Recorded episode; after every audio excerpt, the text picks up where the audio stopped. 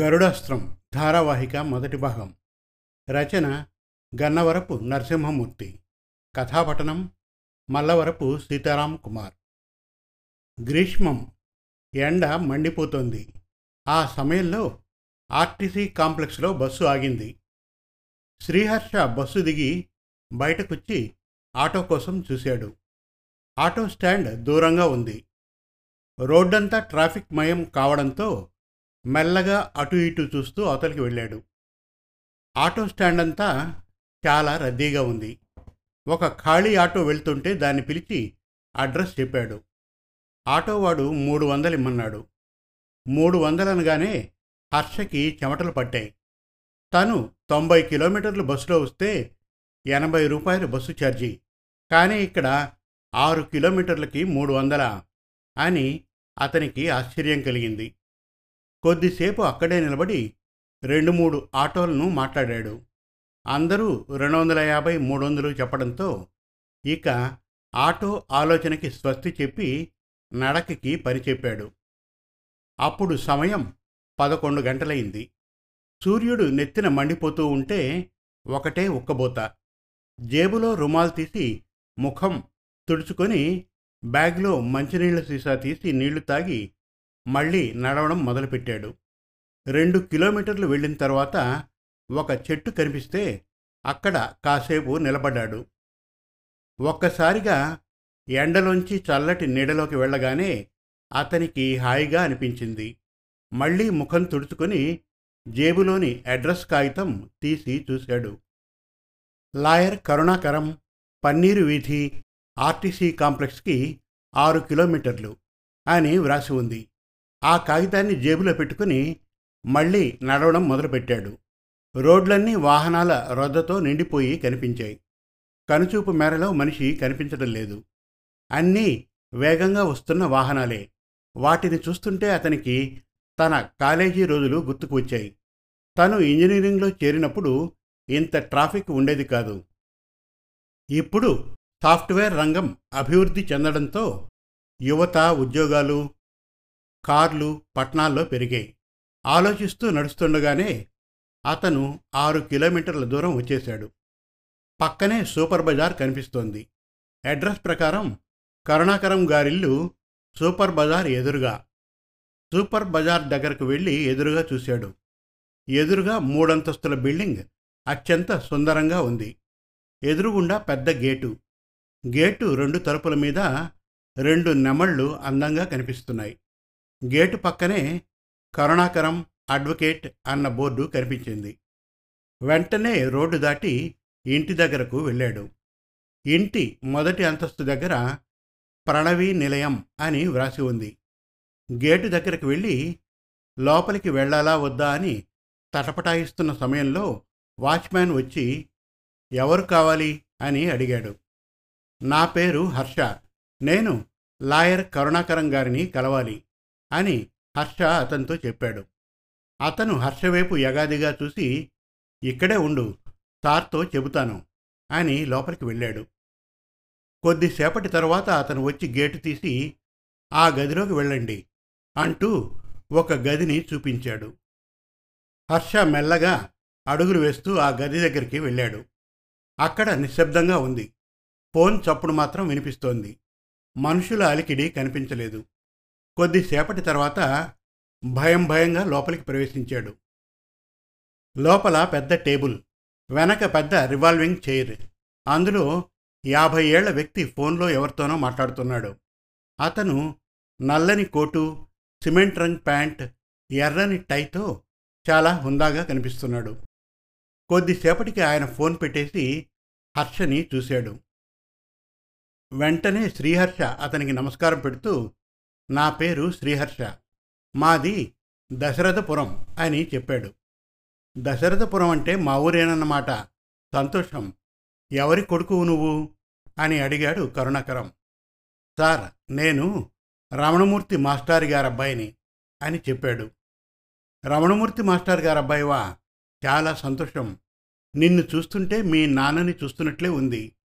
మీ నాన్న నేను ఇంటర్ వరకు కలిసే చదువుకున్నాం అంటూ కూర్చోమని ఎదురుగుండా ఉన్న కుర్చీని చూపించాడు. శ్రీహర్ష వెళ్ళి కుర్చీలో కూర్చున్న తర్వాత అతను అటెండర్ని పిలిచి టీలు తెమ్మని చెప్పాడు. నువ్వు ఏం చదువుతున్నావు? అని అడిగాడు.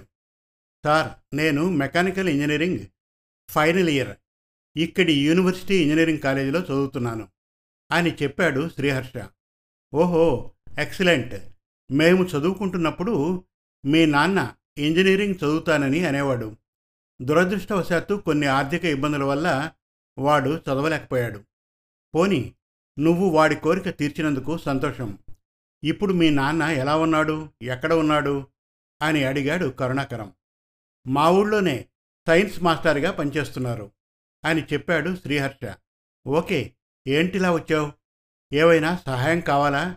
అని అడిగాడు కరుణాకరం. వెంటనే శ్రీహర్ష అవును సార్ నేను మూడేళ్ళు కాలేజ్ హాస్టల్లో ఉన్నాను కానీ ఈ సంవత్సరం సీటు దొరకలేదు. అందుకని బయట ఉందామనుకుంటున్నాను. కానీ నాలాంటి విద్యార్థులకు రూమ్ ఇవ్వడానికి ఎవరూ ముందుకు రావడం లేదు. పోనీ ఇల్లు పూర్తిగా తీసుకుందామంటే పదివేలకి తక్కువ ఏ ఇల్లు లేదు. నాన్నగారు మిమ్మల్ని ఒకసారి కలవమని చెప్పి ఈ ఉత్తరం ఇచ్చారు. అంటూ జేబులోంచి ఒక ఉత్తరాన్ని తీసిచ్చాడు శ్రీహర్ష. ఆ ఉత్తరాన్ని తీసుకుని చదివి టేబుల్ మీద పెట్టాడు కరుణాకరం. నువ్వు చెప్పినట్లు విద్యార్థులకు ఈ రోజుల్లో ఎవ్వరూ గదులు అద్దెకివ్వడం లేదు. అయినా సరే నేను నీకు తెలిసిన వాళ్ళకి చెప్పి నాలుగైదు రోజుల్లో చెబుతాను అన్నాడు కరుణాకరం. శ్రీహర్ష లేచి నిలబడి థ్యాంక్ యూ సార్ మళ్ళీ నాలుగు రోజుల తర్వాత మిమ్మల్ని కలుస్తాను అంటూ బయటకు వెళ్ళిపోయాడు. శ్రీహర్ష గేటు దాటి వెళ్ళిపోతున్న సమయంలో వాచ్మ్యాన్ పరుగున వచ్చి సార్ అయ్యగారు మిమ్మల్ని పిలుస్తున్నారు అన్నాడు. త్రిహర్ష వెంటనే వెనక్కి తిరిగి ఇంట్లోకి వెళ్ళాడు. కరుణాకర్ గారు అప్పటికే బయట నిలబడి అతని కోసం ఎదురు చూస్తూ కనిపించాడు. త్రిహర్షను చూస్తూనే అన్నట్లు మర్చిపోయానయ్యా మా అవుట్ హౌస్ ఖాళీగా పడింది. అదొక్కసారి చూడు బాగుంటే అందులో ఉండిపో అన్నాడు దూరంగా ఉన్న అవుట్ హౌస్ని చూపిస్తూ. త్రిహర్ష వెంటనే అవుట్ హౌస్ దగ్గరికి వెళ్ళాడు. వాచ్మ్యాన్ వచ్చి తాళం తీశాడు. లోపలికెళ్ళి దాన్ని పరిశీలించాడు శ్రీహర్ష. ఒక పెద్ద గది చిన్న వంటగది ఇంకో మూల బాత్రూమ్ లాబెటరీ ఉన్నాయి. పడుకునేందుకు డబుల్ కాట్ టేబుల్ ఇంకో పక్క టీవీ ఏసీ సోఫా సెట్టు. ఇలా అందులో కావలసిన ఫర్నిచర్ అంతా ఉంది. అది చూసిన తర్వాత బయటకొచ్చి కరుణాకరం దగ్గరకొచ్చాడు. ఎలా ఉంది అవుట్ హౌస్?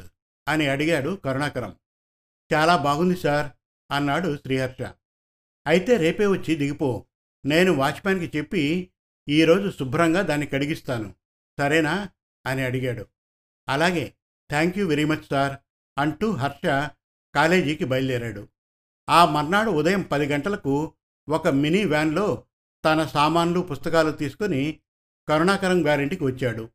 ఆ సమయంలో కరుణాకరం గారు లేరు. శ్రీహర్షను చూడగానే వాచ్మెన్ గేటు తలుపులు తీసి అయ్యగారు కోర్టుకెళ్ళారు మీరు సామాన్లు పెట్టుకోండి. అయ్యగారు తమరొస్తారని చెప్పారు. నిన్ననే దాన్ని శుభ్రంగా పని మనిషి చేత కడిగించాను అని చెప్పాడతను. ఇంకెవరూ ఇంట్లో లేరా? ఎవరూ లేకుండా వెళ్తే బాగుండదు అన్నాడు శ్రీహర్ష. అమ్మాయి గారున్నారు. ఆవిడని పిలుస్తానుండండి అంటూ లోపలికెళ్ళాడు వాచ్మ్యాన్. కొద్దిసేపటి తర్వాత వాచ్మ్యాన్ అతని వెనకాల ఒక అమ్మాయి వచ్చారు. ఆమెకు ఇరవై ఏళ్ళుంటాయి సౌందర్యమంతా రాసి పోసినట్లు ఉంది. అందమైన గుండ్రటి ముఖం తెల్లటి శంఖంలాంటి మెడ నుదుటన చిన్న బొట్టు సన్నటి నడుము ఆకుపచ్చటి కుర్తా తెల్లటి పైజమాతో ముఖం తిప్పుకోలేనంత అందంగా ఉందామె. సభ్యత కాకపోయినా దేవకన్యలా ఉన్న ఆ సౌందర్యరాశిని కొద్దిసేపు తేరిపార చూసి ఆ తరువాత తల దించుకొని నా పేరు శ్రీహర్ష ఇక్కడే ఇంజనీరింగ్ ఫైనల్ చదువుతున్నాను. నాన్నగారు నన్ను అవుట్ హౌస్లో ఉండమన్నారు. అందుకే సామాన్తో సహా వచ్చాను. అని చెప్పాడు ఆమెకు. ఆమె అతన్ని ఒకసారి నకసిక పర్యంతం చూసి మీరేనా హర్ష? నాన్నగారు మీరొస్తారని చెప్పారు. పదండి అంటూ అవుట్ హౌస్ వైపు నడిచింది. తిరివెంట లచ్చి లచ్చి వెంట అవరోధ వ్రాతమున్ అన్నట్లు ఆమె వెనక అతను వెళ్ళాడు. ఆమె ఆ ఇంటి తలుపులు తీస్తూ చాలా రోజులైంది. దీని తలుపులు తీసి ఇది వరకు నాన్నగారి క్లయింట్స్ ఎవరో వస్తూ ఇందులో ఉండేవారు. ఈ మధ్యన ఎవరూ రావడం లేదు. అందుకే అవుట్ హౌస్ అంతా నిన్న శుభ్రం చేయించాను లేండి అంది లోపలికి నడుస్తూ. లోపలికి వెళ్ళగానే ఒక విధమైన మల్లెల పరిమళం అతన్ని ఉక్కిరి బిక్కిరి చేయసాగింది. అప్పుడు ఆమెను చూశాడు. పిరుదులు దాటే పొడవైన జడ నల్లటి కుర్రల మీద తెల్లటి మల్లెల సౌరభాల దండ. ఒక అమ్మాయిని అతనెప్పుడూ అంత దగ్గరగా చూడలేదు. మొదటిసారిగా ఈరోజే చూస్తున్నాడు. ఆమె వాచ్మ్యాన్ని పిలిచి వెంకన్న ఈ సామాన్లన్నీ ఇందులో శుభ్రంగా సర్దేయి. పదండి మనం కాఫీ తాగుదాం అంటూ బయటకు వచ్చి ఇంటివైపు నడిచింది. అతను ఆమె వెనకే ఒక విధమైన ట్రాన్స్లో నడుస్తున్నాడు. ఇందాకట్టుంచి ఆమెను గమనిస్తున్నాడు. ఆమె ప్రతి కదలికలో ఒక చురుకుదనం మాటల్లో అధికారం నడకలో చలాకీతనం కొట్టొచ్చినట్లు కనిపిస్తున్నాయి. చెప్పే దాంట్లో స్పష్టత గోచరిస్తోంది. డ్రాయింగ్ రూంలోకెళ్ళి అతనికి సోఫా చూపించి తను ఎదురుగా ఉన్న కుర్చీలో కూర్చుంది. అతను ఆమెకెదురుగా మొహమాట పడుతూ కూర్చున్నాడు. మీరు బాగా మొహమాట పడుతున్నట్లున్నారు. ఫ్రీగా ఉండండి. మా ఇంట్లో నేను అమ్మ నాన్నగారు ఉంటాం. అమ్మగారు మా తాతగారింటికి వెళ్ళింది. ఇంతకీ ఏ బ్రాంచ్ మీది? అని అడిగింది. ఇంతలో ఒక అమ్మాయి ట్రేలో ఇద్దరికి కాఫీలు తెచ్చింది.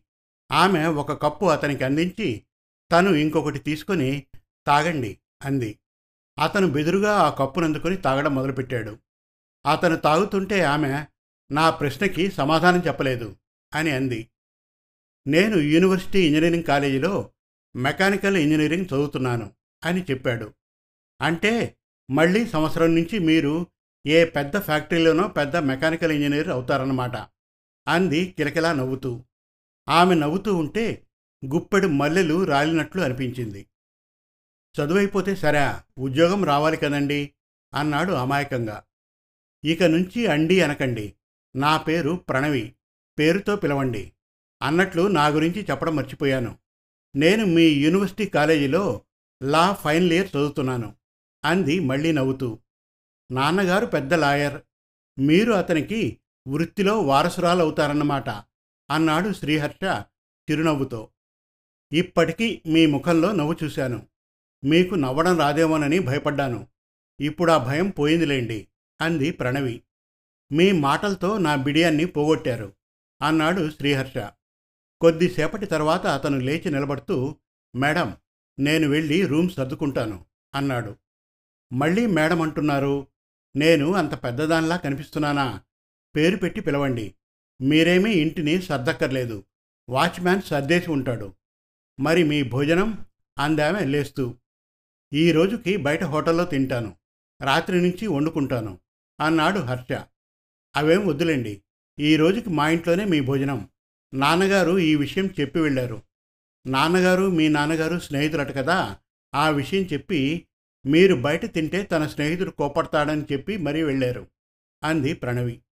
మీకెందుకండి శ్రమ? ఉండడానికి ఇల్లివ్వడమే గొప్ప వరం నాకు. ఇక భోజనం కూడానా? దేనికైనా ఒక హద్దుండాలి అన్నాడు. భోజనానికి మేమేమీ కష్టపడక్కర్లేదులేండి. మాతో పాటే మీరును వంట మనిషి చేస్తుంది. అవేమీ ఆలోచించకుండా ఒంటి గంటకు రండి అంటూ లేచిందామె. ఇంకా ఉంది. గరుడాస్త్రం ధారావాహిక రెండవ భాగం త్వరలో. మరిన్ని చక్కటి తెలుగు కథల కోసం కవితల కోసం వెబ్ సిరీస్ కోసం మన తెలుగు కథలు డాట్ కామ్ విజిట్ చేయండి. Thank you.